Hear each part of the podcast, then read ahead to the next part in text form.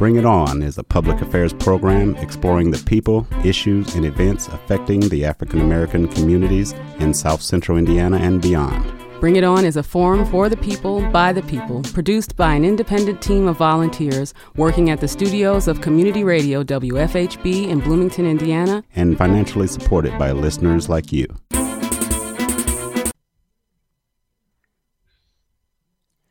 Good evening, I'm Clarence Boone, and welcome to Bring It On, a multiple award winning radio broadcast in our 17th year as Indiana's only weekly community radio show committed to exploring the people, issues, and events impacting the African American community. Good evening, I'm Liz Mitchell. There have been calls for a federal investigation into the police action shooting death of Jayland Walker, who was shot 60 times after fleeing a traffic stop on June 27th. According to the New York Times, Walker was unarmed when he died and had no criminal record, the paper reported. The eight police officers involved in the shooting were placed on administrative leave, according to the paper. And after a video of the shooting was released, protests erupted in Akron over the weekend leading to the arrest of about 50 demonstrators, according to the Washington Post. The deadly shootings of unarmed Black men and women by police officers in the U.S. have increasingly garnered worldwide attention over the last decade. Tens of thousands of people across the country have taken to the streets to protest police brutality of Blacks by mostly white officers. Some 5,367 fatal police shootings were reported by the Washington Post from 2015 to May 2020. Missing details on race or ethnicity or age left a total of 4,653 deaths for analysis. Now, of that number 4,653, half the shooting fatalities were of whites at 51%, followed by blacks at 27%, Hispanics at 19%, Asians at 2%, and Native Americans nearly 2%. Now, given the racial, ethnic proportions of the United States population, the disproportionate killings of black, indigenous, and people of color point to a public health crisis, say the researchers. The average age at death was 34 but black victims tended to be younger at 30, while white victims tended to be older at 38.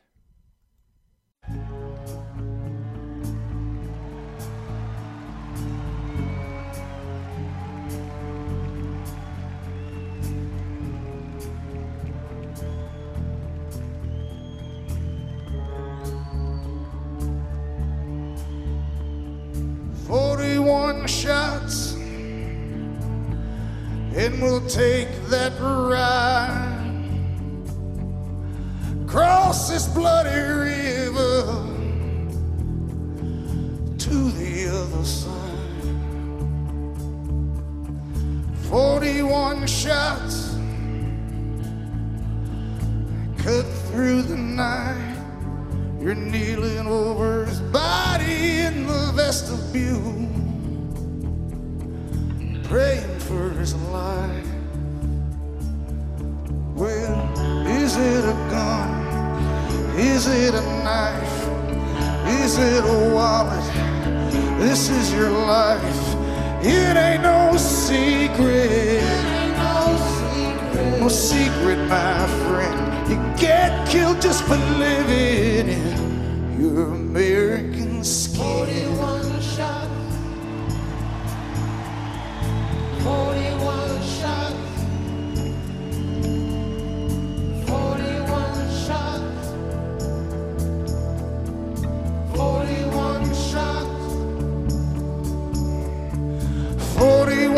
Shots. Lena gets her son ready for school. She says, On these streets, Charles, you've got to understand the rules. If an officer stops you, promise me you'll always be polite, and that you'll never ever promise mama you'll keep your hands inside.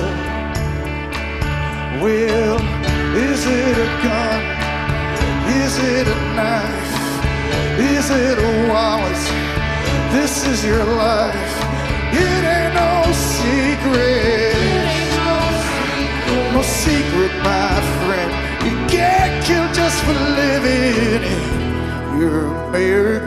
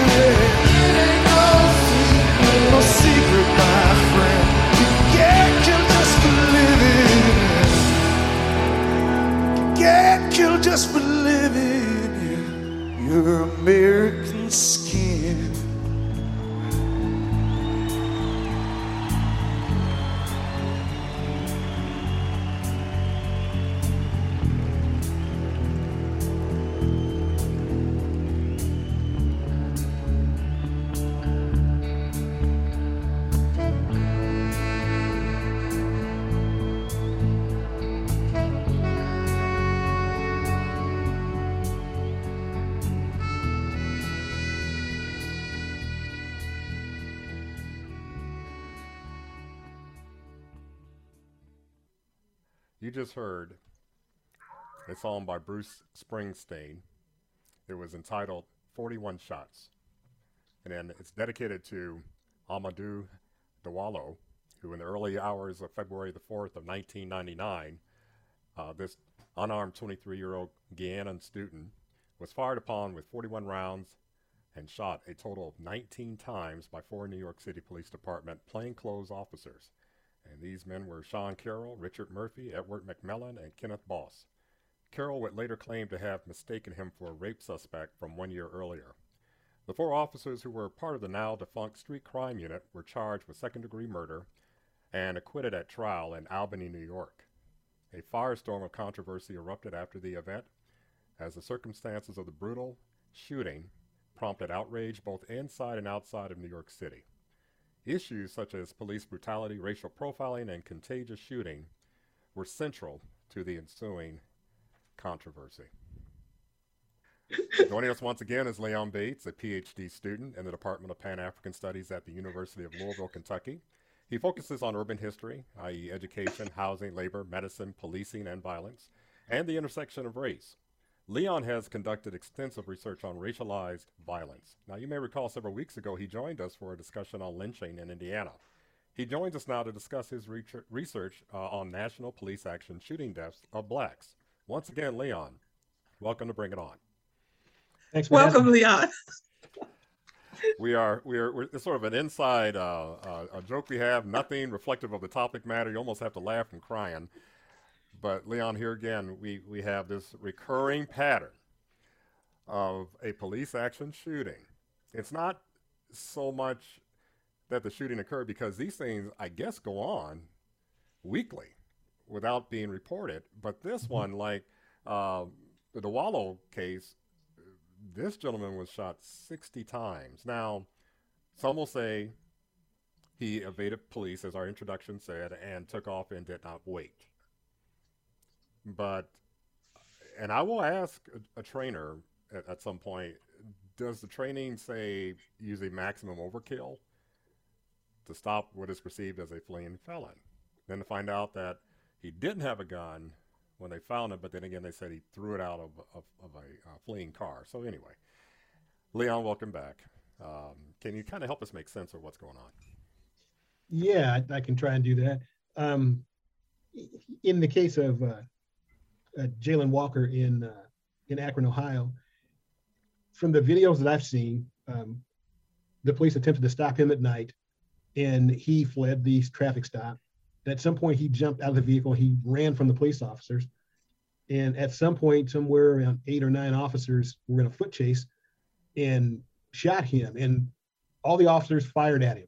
That's why you have that number of somewhere around 60 gunshots and 60 hits. His body was hit 60 times, but the number of shots fired now was 90 or 91 shots. So you had multiple officers firing at him. Um, they said after the uh, shooting during the investigation, a gun and extra clip were found in his vehicle, but not on his person. Hmm. Um, Thank you for that correction. Yeah, it, and they, they, I've seen the photograph. They claim this this gun was found in the vehicle. So, um, you know, you you take it for what it's worth. The, the gun was in the vehicle. They said he fired out the window at him, and then he ran from them. So, the problem with this comes down to what some academics have started to call contempt of cop. When you fail or refuse to follow the instructions of a police officer, um, that causes all of these reactions, extreme reactions, and many of them violent, and they have um, tragic outcomes. They don't have to end this way, but they often do end this way. Um, one of the questions becomes, why is it? And this has come up just since uh, Mr. Walker and uh, uh, Patrick Lyoya in uh, Grand Rapids, uh, and several others just here in the last few months, and with the gentleman who was earlier this week apprehended after the shooting in uh, in the Chicago suburb why is it that when you arrest a white suspect who is accused, believed to have at the time shot and killed at least five and put somewhere around 24 to 30 more in the hospital, but he's taken in custody unharmed. There was a man last week who shot and killed two police officers in Kentucky and wounded five more police officers. He was taken into custody unharmed. Again, this was a white man that did this. When you look at Mr. Walker, you look at Philando Castillo, you look at um, the other gentleman that happened just after uh, the trial of for uh, for um, Derek Chauvin, the police officer who killed uh, who killed George Floyd. Uh, all of these people are being stopped. They're, they're having interactions with the police department for infractions. Right. I mean, that the one young man was stopped because he had a scented uh, pine tree thing hanging from his mirror. Um, these are just basic infractions of the law. I mean, they're not major crimes. They typically would not involve any jail time. There'd be a fine, you go on your way. So why is it that these people interact with the police and end up in these fatal situations? I think in the case of Mr. Walker over in uh, in in Akron, he was being stopped for a taillight violation. Taillight violation is not a crime you're going to go to jail for. Why did Mr. Walker flee? I don't know. Uh, there could be a lot of reasons for that. Um, probably one of the ones that we should think about is the United States has a long history of harsh punishment for African Americans who violate um, minor infractions. And what I'm getting at is uh, in the 19th century, at the end of the Civil War, during the Jim Crow period, African Americans, not just in the South, but in the North as well, were often um, penalized and often imprisoned for interracial dating. it was a crime in the state of Indiana for a black man and a white woman to be married. And they enforced it so rigidly that they would even imprison the ministers who performed such ceremonies. There's a case from 1877 in Indianapolis where a man actually, well, I take it back, it wasn't Indianapolis, it was uh, Hamilton County. So um, the Noblesville area, uh, that man was imprisoned for a number of years for being involved with a white woman with a less than honorable reputation in Hamilton County. He was sent to the Indiana State Prison. So if you think about it from that respect, you can kind of understand why people would run from the police when you face such harsh penalties. The police have a reputation for shooting and beating and killing people, especially people of color. Um, there is a level of earned fear, learned fear. The police, on the other hand, um, have this mentality that their word is law. You can't refuse. You cannot argue. Uh, and they take it to the point of where you can't talk back. If they take you questioning them or you challenging them as talking back, like you might talk as an adult to your child, as a parent to your child, they're, they're back talking you, people would say. Um, that's a hard thing to get adults to swallow when you start telling them they can't talk back. They have to just listen to you and not have anything to say. Um, when you start talking about you're going to arrest them, take them to jail, yeah, people have a fear of jail in prison, and it is a, uh, it's not hyperbole. It's not, uh, it's not their imagination. It, it is real to, to fear what can happen to you in a prison or a jail. People have died numerous times, and one of the favorite things to say, I shouldn't say favorite, but one of the things happens often is, and it's not happening so much in the latest in modern history, and probably the closest one to that would be Sandra Bland in Texas, who was arrested by a Texas state trooper for a minor traffic stop. And then she um, disagreed with the police officer and had words with him on, and they caught it on videotape. He arrested her, and then a couple days later, she's found unresponsive in her cell in Texas.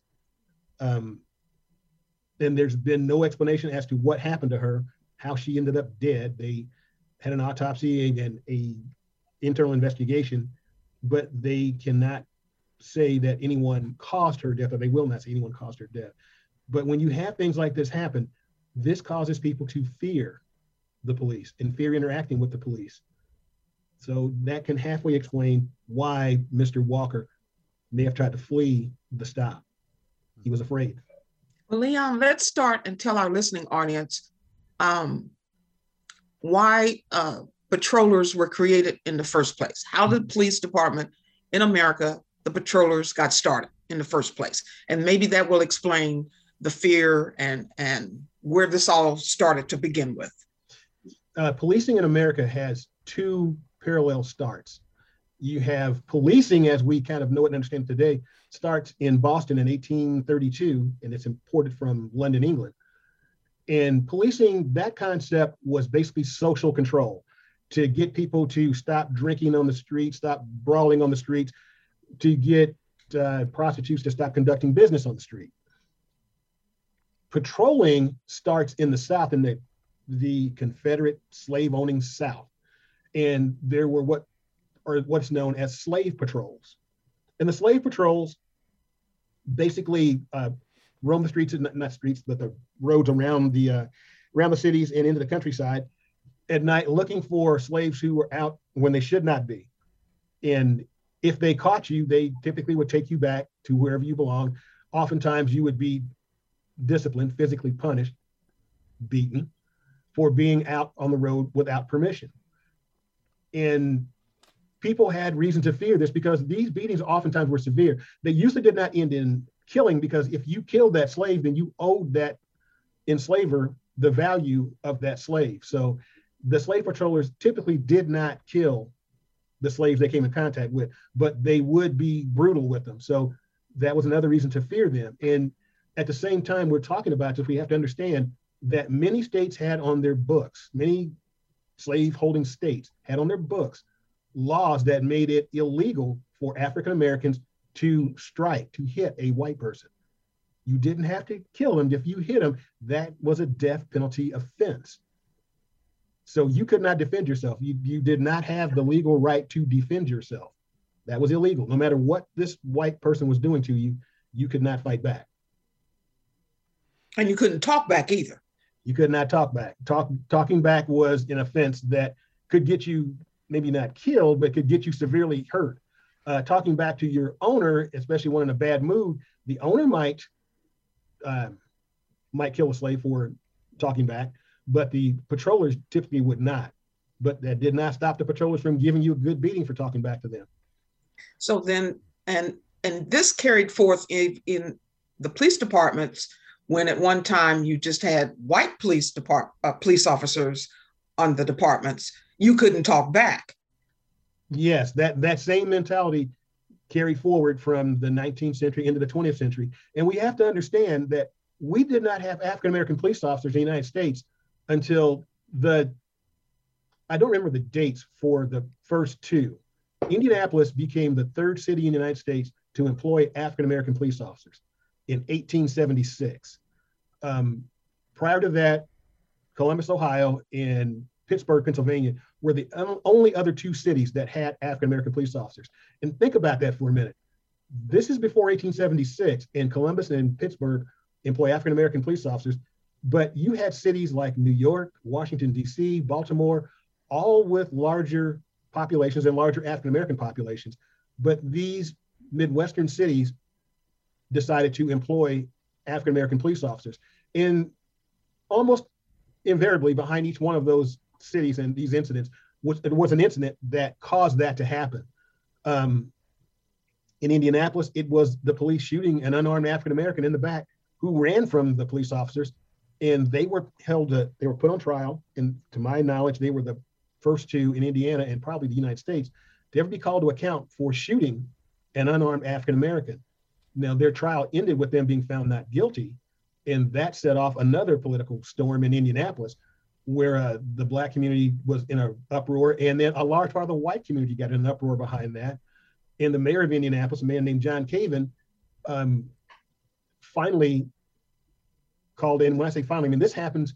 The man is shot March 1st, 1876 and they hired the first black police officers, I believe it's May 17th, 1876. So two and a half months from the time the man is shot to trial happens, and then the first four, first two African American policemen were hired, an African American jailer, and four African American firemen.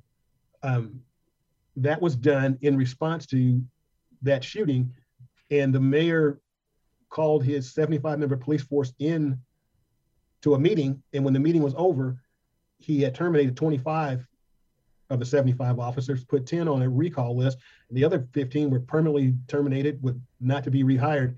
And then that allowed him the room to hire the African American police officers and firemen without having to adjust his budget and ask for more money. And uh, even though it may seem like it was progress, and it was, what that also did was to it desegregated the police department and the fire department, but it did not integrate them. All the black firemen were in one fire station together the police officers were patrolling the black neighborhoods. And the police officers, even though the law said as a as a police officer, as a law enforcement officer, you had the authority to arrest anyone in your jurisdiction for any crime. The African American police officers were in, told in no uncertain terms were they to arrest a white man. If they were to arrest a white man, the police department may not stand behind them when it went to court.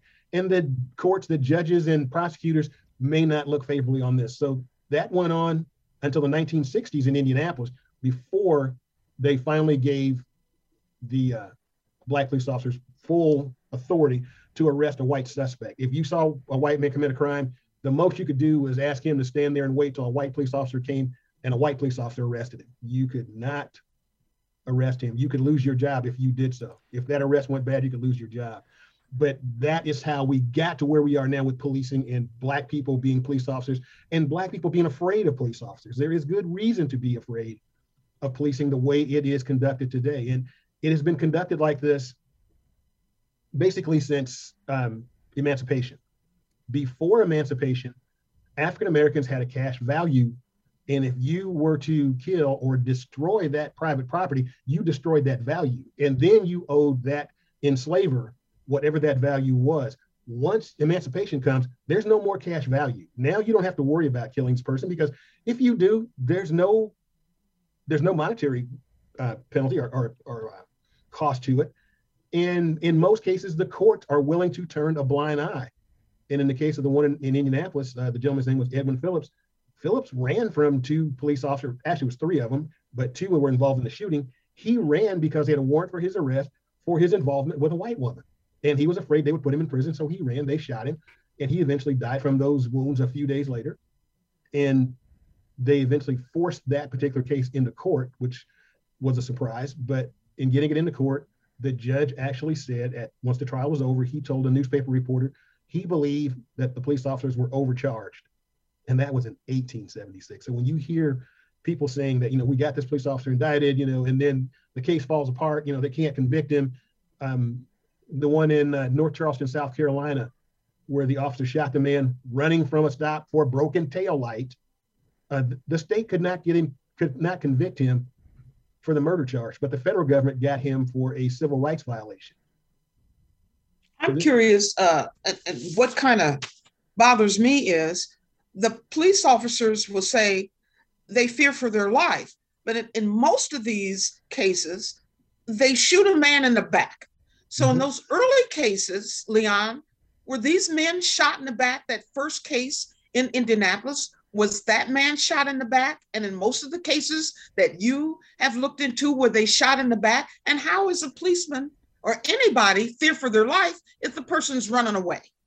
Well, the fear for their life is a legal tactic that has been developed since um, the 1970s. There was a t- case in Tennessee where a young man, a teenager, was accused of breaking into a house at night. Police officer showed up and he saw this kid run through the yard and try to go over a fence and he shot him and the kid died. And eventually, it worked its way through the courts, and it came down to the police officer didn't know if he had a weapon. He was afraid he had a weapon. He was running when the police officer shot him. And there's a doctrine in U.S. law that talks about shooting a fleeing felon, and he shot him. And eventually, the U.S. Supreme Court, in a split decision, decided that yes, you could shoot a fleeing felon, but they went one step further, said it's in the officer's perception at the moment that he perceive danger, perceive a threat, in in that uh, split second decision that they make. And that's why you keep hearing that being brought up, is that they are trying to, you know, create a narrative that, well, it may look bad to you that he shot this person in the back, but there's always um, the person turned toward me. He reached for his waistband uh, he charged me. And it's the officer's word against the dead individual's word. And sometimes there's witnesses. Sometimes there may be video here in the last few years. You may have video of it. And the argument becomes that in that split second, in that moment of decision, the officer decided to use deadly force because he felt threatened. But it's all based on some court cases where the courts have decided that they give the deference to the officer. So when the person is shot in the back, you know, as the case of Edwin Phillips, he was shot in the back below the waist, below the belt. And he was going over a fence. So you know what part of his body was exposed when the officer shot him. The bullet traveled from below his belt up through his uh, lower torso and tore up internal organs. And that's what caused his death. What's interesting when you read the newspaper accounts is that the officer who shot him um, says basically he's only just and fill in the blank. In that, what's the big deal? He just shot him in his fill in the blank. Um, and that's what was in the Indianapolis News, if I remember correctly, the paper that actually printed that story. And the officer who shot him felt no remorse, you know, no big deal, you know, hey, he got what he deserved. That was the mindset in 1876. And that mindset really has not changed in that time period since that happened. We also need to remember that the U.S. Supreme Court, in the Dred Scott decision, Chief Justice Roger B. Taney, in his opinion that he read from the bench, said African Americans, he actually said uh, Negroes, if I remember correctly, the Negro had no right that the white man was uh, obligated to respect, and that the Negro could be reduced to slavery for his benefit. Now, this is our U.S. Supreme Court to sing these things. And these things keep coming down through laws. We, they, we talk about precedents, stare decisis. This is the other side of precedent, stare decisis no one talks about. these precedents have, have a long history in U.S. law, and most of us don't realize it. We never really interact with it until you interact with the police and a tragedy happens, and then an attorney will tell you you don't have much of a case or much of a chance of winning a case against a police officer.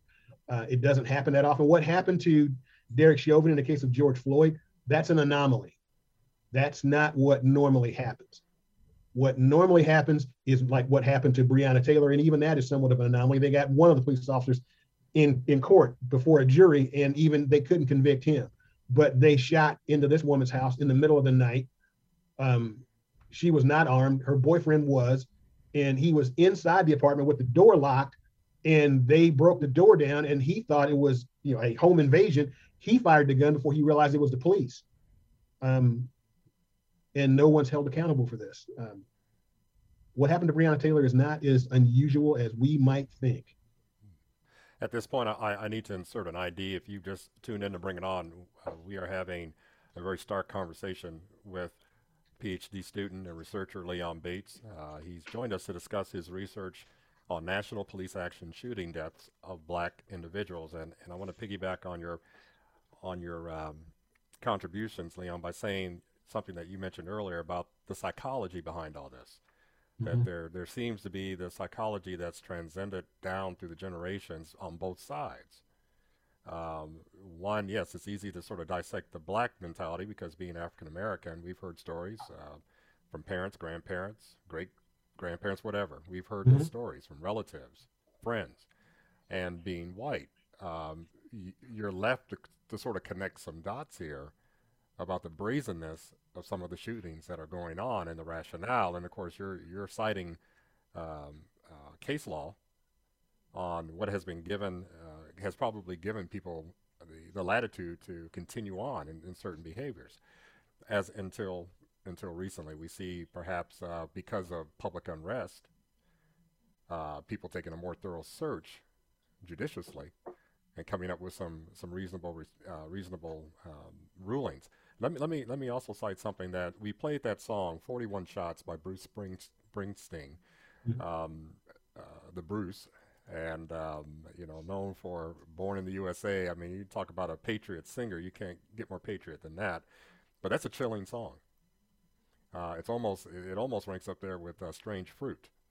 Right. As I listened to it, I, I was struck by the segment of the song where Bruce Springsteen starts talking about a conversation between a mother and her son, where they have the the talk. I hate that phrase because it conjures up in, in the minds of so many people what we've been sort of reduced to. We should never have to have the talk, but we have the talk. And she's and she's literally telling him in the song, if you're pulled over by a police officer, you do everything they tell you to do. And you know, it's like the the talk that parents have with their child before they walk out the door, hoping that they'll return again. And then you, you look at history, you're reciting Dred Scott, but then you look at the three fifths a man clause in, in, the, in the Constitution mm-hmm. that was removed. Psychologically, three fifths of a man. We were reduced to animals. You know, in the military, uh, as they train their, their infantry or whom, whomever will be bearing arms in combat, they, they train them to look at the enemy as less than human mm-hmm. so that they can dispatch them without guilt. That the military and, and, and training their troops to do that comes out of research the US Army did after the Civil War when they discovered that some soldiers never fired their weapon, or if they were using a weapon, they sometimes loaded four or five shots into a, a, weapon. In other words, we're talking about the muzzle loading rifles, and they would pour the powder and shot down the rifle and pack it down with the uh, with the ramrod, and then they would point it and forget to put the primer on it, pull the trigger, and then they would reload it again and that was part of the psychology of what they were doing. Then you go into world war one and world war two and they realized that some soldiers still either did not fire their weapons or were not firing them accurately. And that came down to the idea of shooting at a person. We used to use um, t- uh, paper targets and we use mainly two types. What most people are familiar with is the bullseye target you know the set of circles on a on a large sheet of paper or the Canadian bull. And it's hard to describe what a Canadian bullseye looks like, but you can Google one and you can see it on the internet. And those are the two types of targets that we were training on. The US Army, sometime after Korea, the Army and the Marine Corps switched to using what's known as a silhouette target. And the silhouette is just a, the outline of the upper torso of a human being. And that was to desensitize you at shooting at a human figure. Now the US Army uses a pop-up target. So you go out on the range and you don't see any targets, but as you're sitting there, targets will pop up. They're controlled by computer and they will pop up and they're approximately three, three and a half feet tall. And you have X number of seconds to shoot that target in order to qualify with your weapon. But that's to desensitize you and as to shooting at a human being. The police in this country have switched to using those kind of tactics to where now they use pop-up type targets. They use the ones that are in the the uh, simulated windows in the building, and now they've even gone to using a computer-generated scene where a person will all of a sudden jump up or pull a weapon or whatever, and then they call it the shoot don't shoot scenario. Well, it's great to teach an officer how to you know quick draw and shoot and kill someone, but when you put on top of, we've also been conditioned in this country to see African Americans as dangerous, as criminal, and this conditioning has been done to all of us, but it has a different effect on the white population. And it's the kind of thing that we don't necessarily see and understand until we really start to think at think about it and examine it. And one example of the criminalization of African Americans is that the United States government, after the Declaration of Independence and after the American Revolution, when we're putting together the US government together, and we finally get it formed in 1789 and get our first president elected, well, one of the first things we do is we create the Fugitive Slave Law of 1793. That's right. And the Fugitive Slave Law basically makes it a crime for an African American to seek his or her freedom. Mm-hmm. And underlying that law in seeking, it's a federal law that says that it's illegal. And this is tied to that three fifth clause you were talking about a minute ago that you cannot do this.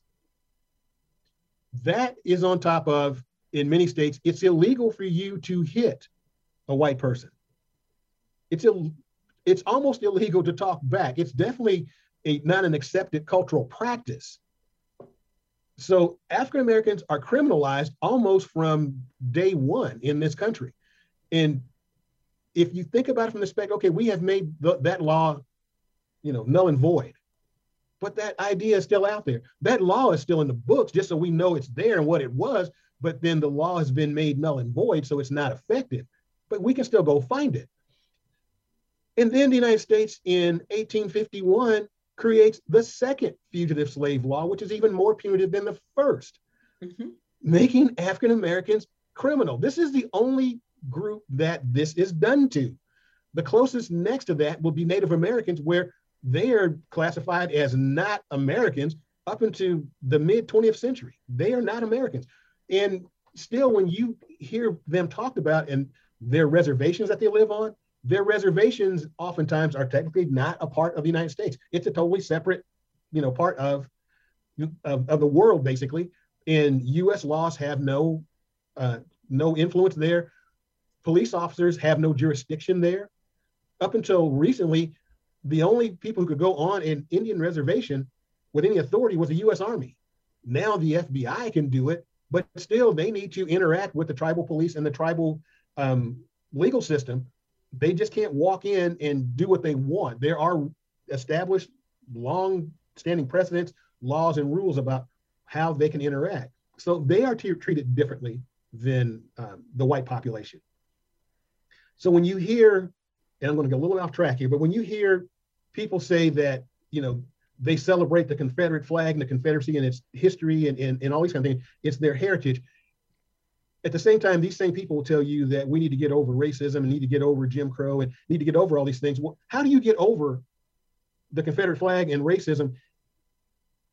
And people keep bringing this thing out. How, how do you get over this when you keep seeing it? And then when you know that the police officers are carrying out some of the same tactics and same mindsets that have existed in this country almost from day one. African Americans get to the United States in August of 1619, and they are enslaved when they're brought here.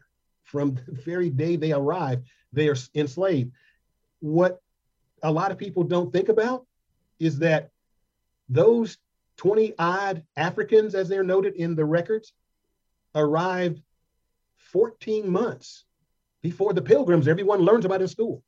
Now we all learned about the pilgrims get here in 1620 and they have the big, you know, the, the big cookout dinner with the Native Americans and yada, yada, yada. Every kid in, in America is taught that. What you're not taught is that 14 months earlier, a year and two months, the slaves arrived. And the slaves, you know, continually laws are laid down on Africans, African people of African descent down through the years. And another thing we need to think about and talk about, it's not just laws, it's policies. Because the law says what they can and cannot do, but then the policy becomes how is it enacted? In other words, it's legal basically to shoot a fleeing felon under certain conditions, but it's how that is used. This goes back to what we said earlier about these white men have shot. Think about the, the young man Dylann Roof who shot nine people in uh, in Charleston at Emanuel AME Church. He is arrested without incident and then taken to a Burger King and they buy him a Whopper and a Coke before they take him to the police station. Then you think about Amadou Diallo, as you spoke of earlier, who is going home late night, hasn't bothered anyone. These police officers mistake him for someone that they want for a crime, and they run out in a group screaming and hollering and shouting profanities with guns drawn and English is not Mr. Diallo or was not Mr. Diallo's first language. And he's terrified. He goes to hand over his wallet. And one of them said he saw it and yelled gun. And they shot him. I think they hit him 19 times. 19 times, yes. Because he pulled a black wallet out of his pocket and was trying to give it to them. He was terrified. He didn't know if he was being robbed or they wanted his you know, identification, but he was trying to comply. But the police officers all started shooting because he moved and they said they felt threatened but you run up on a man in the dark and you start screaming and shouting and shouting profanities, um, I don't know what any of us would do in that situation, how we would react. Well, contrast that with what just happened on the 4th of July. Uh, this white man dresses in a dress, yes. climbs up the fire escape of a building at a high vantage point, and begins to just unload on the crowd below. Everyone scatters, SWAT, whatever gets in, but yet he evades arrest and for I think an hour he was, or two hours he was listed as a person of um, interest. Of interest, wasn't labeled a criminal. But then later that night, or maybe the next day, you know, headlines that he's been arrested, and they show the images of him lying on the ground, and he was on his way to Wisconsin. He had been to Wisconsin and back. Because um, he was going to do it again up there, but then he didn't plan it out properly. So. Uh, I I did not hear where they said he was going to do the second shooting, but they're saying now that he had a second location he was going to target. Um, he gets up on the roof of the building in uh, Highland. In yeah, in Highland, Highland. and he he gets up on that roof and he opens fire with an automatic rifle and fires into the crowd. And the police, unlike Uvalde a few weeks ago, when they hear the gunshots, they're already out doing traffic control for the parade. They're already there and they hear the gunshots. They go running to the gunshots. And I think that is what broke his plan. He didn't he didn't anticipate the police being on the scene so fast and reacting the way that they did. So once he sees that, he retreats and he drops the gun. And when I say dropping, he intentionally puts it down and leaves it. And he's dressed with a wig and a dress on. He, he has a women's clothes and a, and a wig and he blends into the crowd and they don't suspect him. He, he goes on by them. The main thing is he doesn't have a gun in his hand. If he had had that gun, that would have been a totally different discussion. But since he puts the gun down, they don't suspect him at the time. They find those images of him on people's um, video cameras that were recording the streets. And they realize, put two and two together, realize he's the one they're looking for. But by this time, he's gone. And they trace his cell phone signal to Madison, Wisconsin. And I think that's where they found his cell phone. But they arrested him um, not 20 miles from uh, the scene of the shooting. He came back to Illinois, and, and, and he was driving his mother's car. And, and and okay, well, substitute put me in there, and, and they stopped me in my car. You know, I'm lying on the ground, and they're going to handcuff me and bring me back alive. I mean, the contrast is just. I'm just, I'm shaking my head. Yeah, and, you know, I, I don't know. I can remember uh, a number of years ago when I was in the Indiana National Guard, I was going to training at Camp Atterbury, Indiana, and I was in a uh, OCS program. And one of the instructors I had was an Indianapolis police officer. And I don't know how we got to talk about it after hours. We had been dismissed to go home. With, you know, was the training was over, and we're just talking, you know, soldier to soldier, guy to guy, and I was maybe one of two African Americans in this group of about seven or eight people talking about our interactions with the police. And I asked him, I said, why is it every time I have interaction with a police officer, he either puts his hand on his gun or he pulls his gun out? And he was explaining to me, you know, what that was about. I said, you know, when you do that to me, I said, I become instantly defensive. When you grab your gun and I haven't done anything, then I become defensive because I don't know what you're going to do. And now I'm, you know, defensive because I may have to defend myself. That's my thinking. And he was explaining to me not to do this. And finally, he said, Well, you need to understand something. And I said, What? And he said, You're a big guy. And I said, What do you mean? And he said, You're over six feet tall. He said, You're 200 pounds. He said, The average cop is not your size. He said, If he is, you know, he's equal your size. He said, So the police officer in the back of his mind is thinking, If something, if this interaction goes bad, and I have to get him handcuffed. Can I get him handcuffed before, you know, he takes my gun away from me and does something to me? He said that's what they're afraid of is that there will be a fight and that you might get the upper hand, and they are afraid of your size. And yeah, you know, it, it took me a while to understand that. And like I told him, I said, you know, I didn't see myself as big. And he said, "You're a big guy." He said, "You are," and I said, "Okay." But then think about, like I told him, where I came from. My mother in her stocking feet was five foot 11. I'm six foot two. Um, my dad's six foot five. My grandfather's six foot five. Uh, my mom's grandfather was, or my mom's dad was about six feet tall. I've got somewhere around 40 cousins in Indianapolis and central Indiana, and most of the guys are around six feet tall. Most of the girls are somewhere between five foot four and five foot eight so my point to him and to, to, everyone listening is that I never grew up thinking I was a big guy. Everybody in my family, this was you know, the size of the people I grew up with. But I had to learn what he was trying to tell me was that other people that don't know me see me coming and think, damn, he's a big guy. And the cop is thinking, can I control him by myself? And I think that's part of the thinking that a lot of police officers are going through when they feel the need to pull the gun, you know, to fire the gun because they're afraid of what can happen. And police interactions with other people have gone bad, and there's lots of history behind that. But we should not look at all these cases together collectively. We need to look at them individually and figure out what happened and why. And then you'll start to see that there are patterns and that there are things that both the police officer and the person they're interacting with have done that maybe if they had done something a little bit different, things wouldn't have gone this way. The problem becomes the individual who's interacting with the police officer doesn't always understand that and doesn't understand you know how far they can go or they think you know you've been you've been taught you have all these rights and the police officer has no right to arrest you or do anything to you if you haven't committed a crime. This is true. But also what we are not told and we don't understand is that the police officer if he believes you've done something wrong he has the right and the responsibility to arrest you. And if you do not comply and go willingly he has the right, the authority to make you comply. And this is where we get into, you know, the beatings and the shootings is that the person's not complying. And you hear people, especially some white people, say, if they would just comply, this wouldn't happen. And that's just not true. Um, because there may be a few times when someone was guilty and someone should have gone along and they refused. But more often than not, we're finding out either it's something petty or these people haven't really done anything at all and it escalates into a point of where the police officer feels that he needs to get physical with the individual and then it goes bad and then you find out later they really didn't do anything or they didn't do anything that warranted that. But at that point you're at contempt of cop. The cop told you to do something. You didn't do what he told you to do and now he's going to make you do it. And oftentimes people are saying you can't make me. I didn't do anything wrong. And then you have this standoff and this standoff escalates in a matter of seconds and this standoff often ends terribly. And unfortunately, I'm not condemning the police totally, but I think we all need to think about, especially the police officers. The police officer is the professional in this. Mm-hmm. He is the one that's paid to understand how people think and react in that, as they now call it, de escalate situations. And if the police officer doesn't do that, it can spin out of control very fast.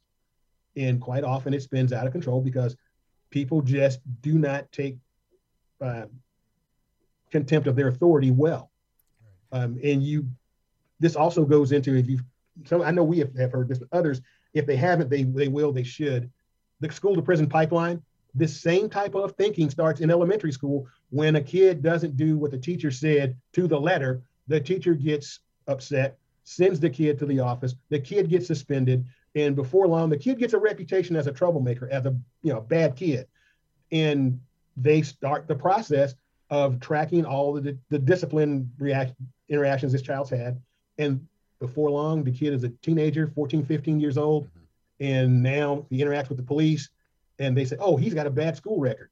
And now he's into the criminal justice system.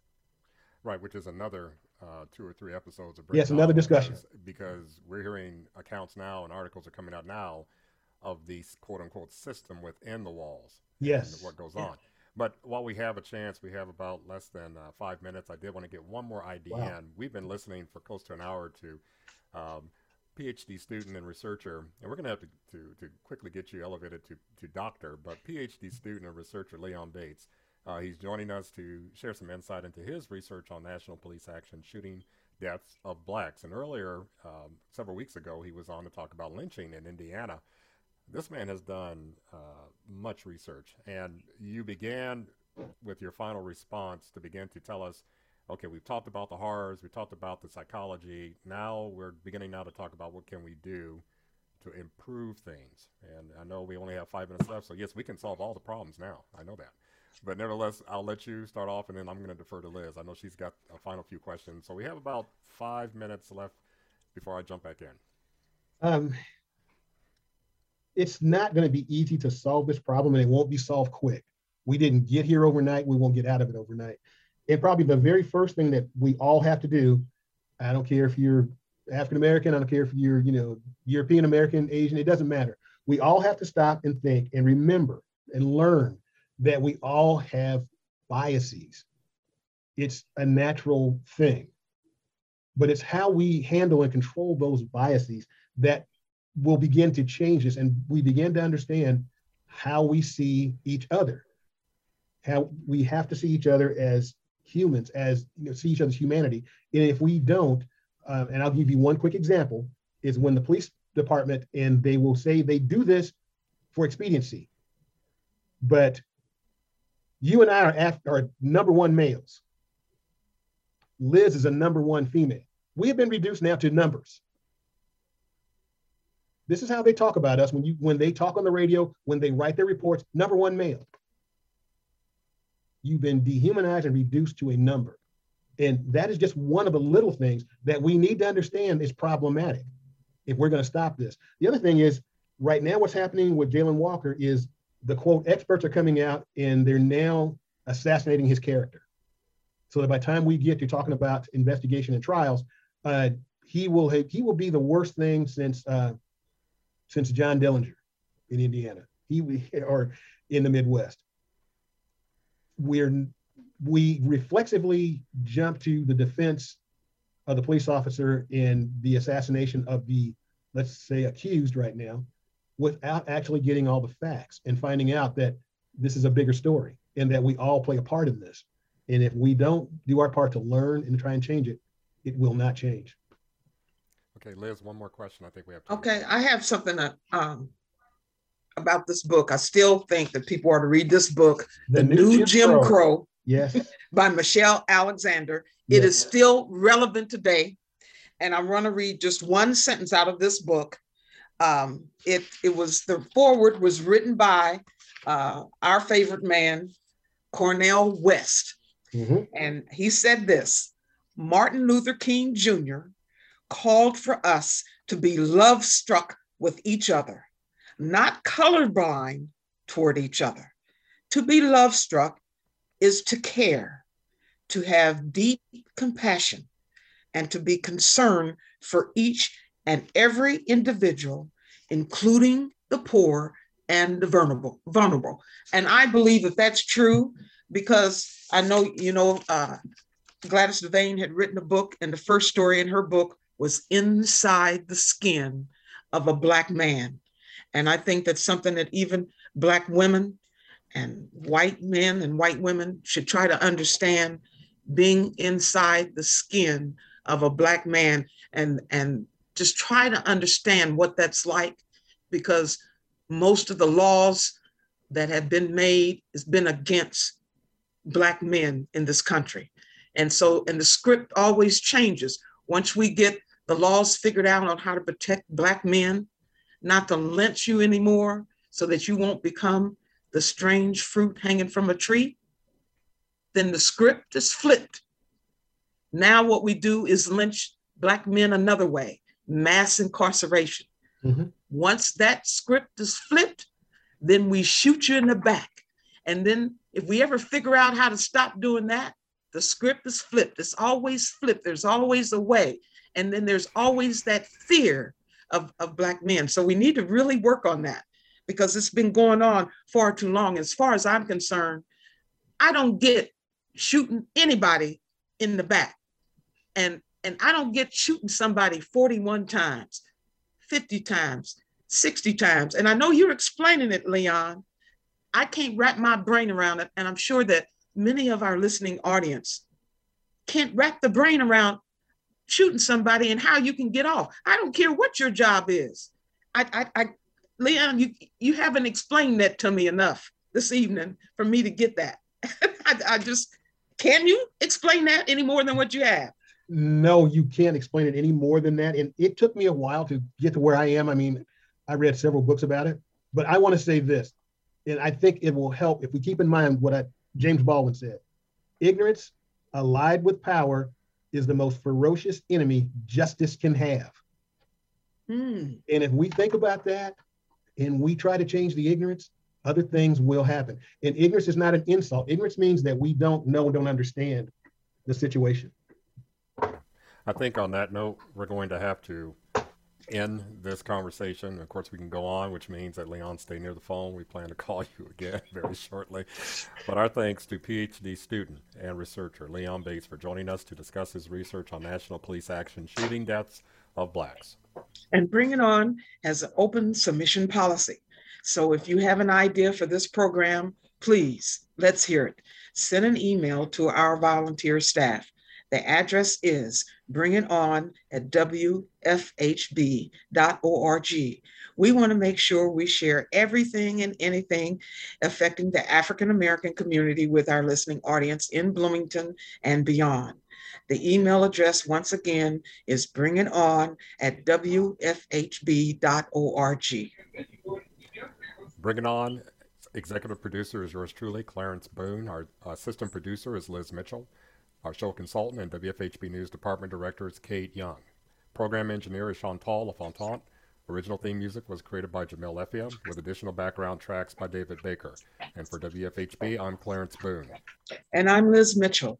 Be sure to tune in next Monday at 6 p.m. for another edition of Bring It On, right here on your community radio station, WFHB.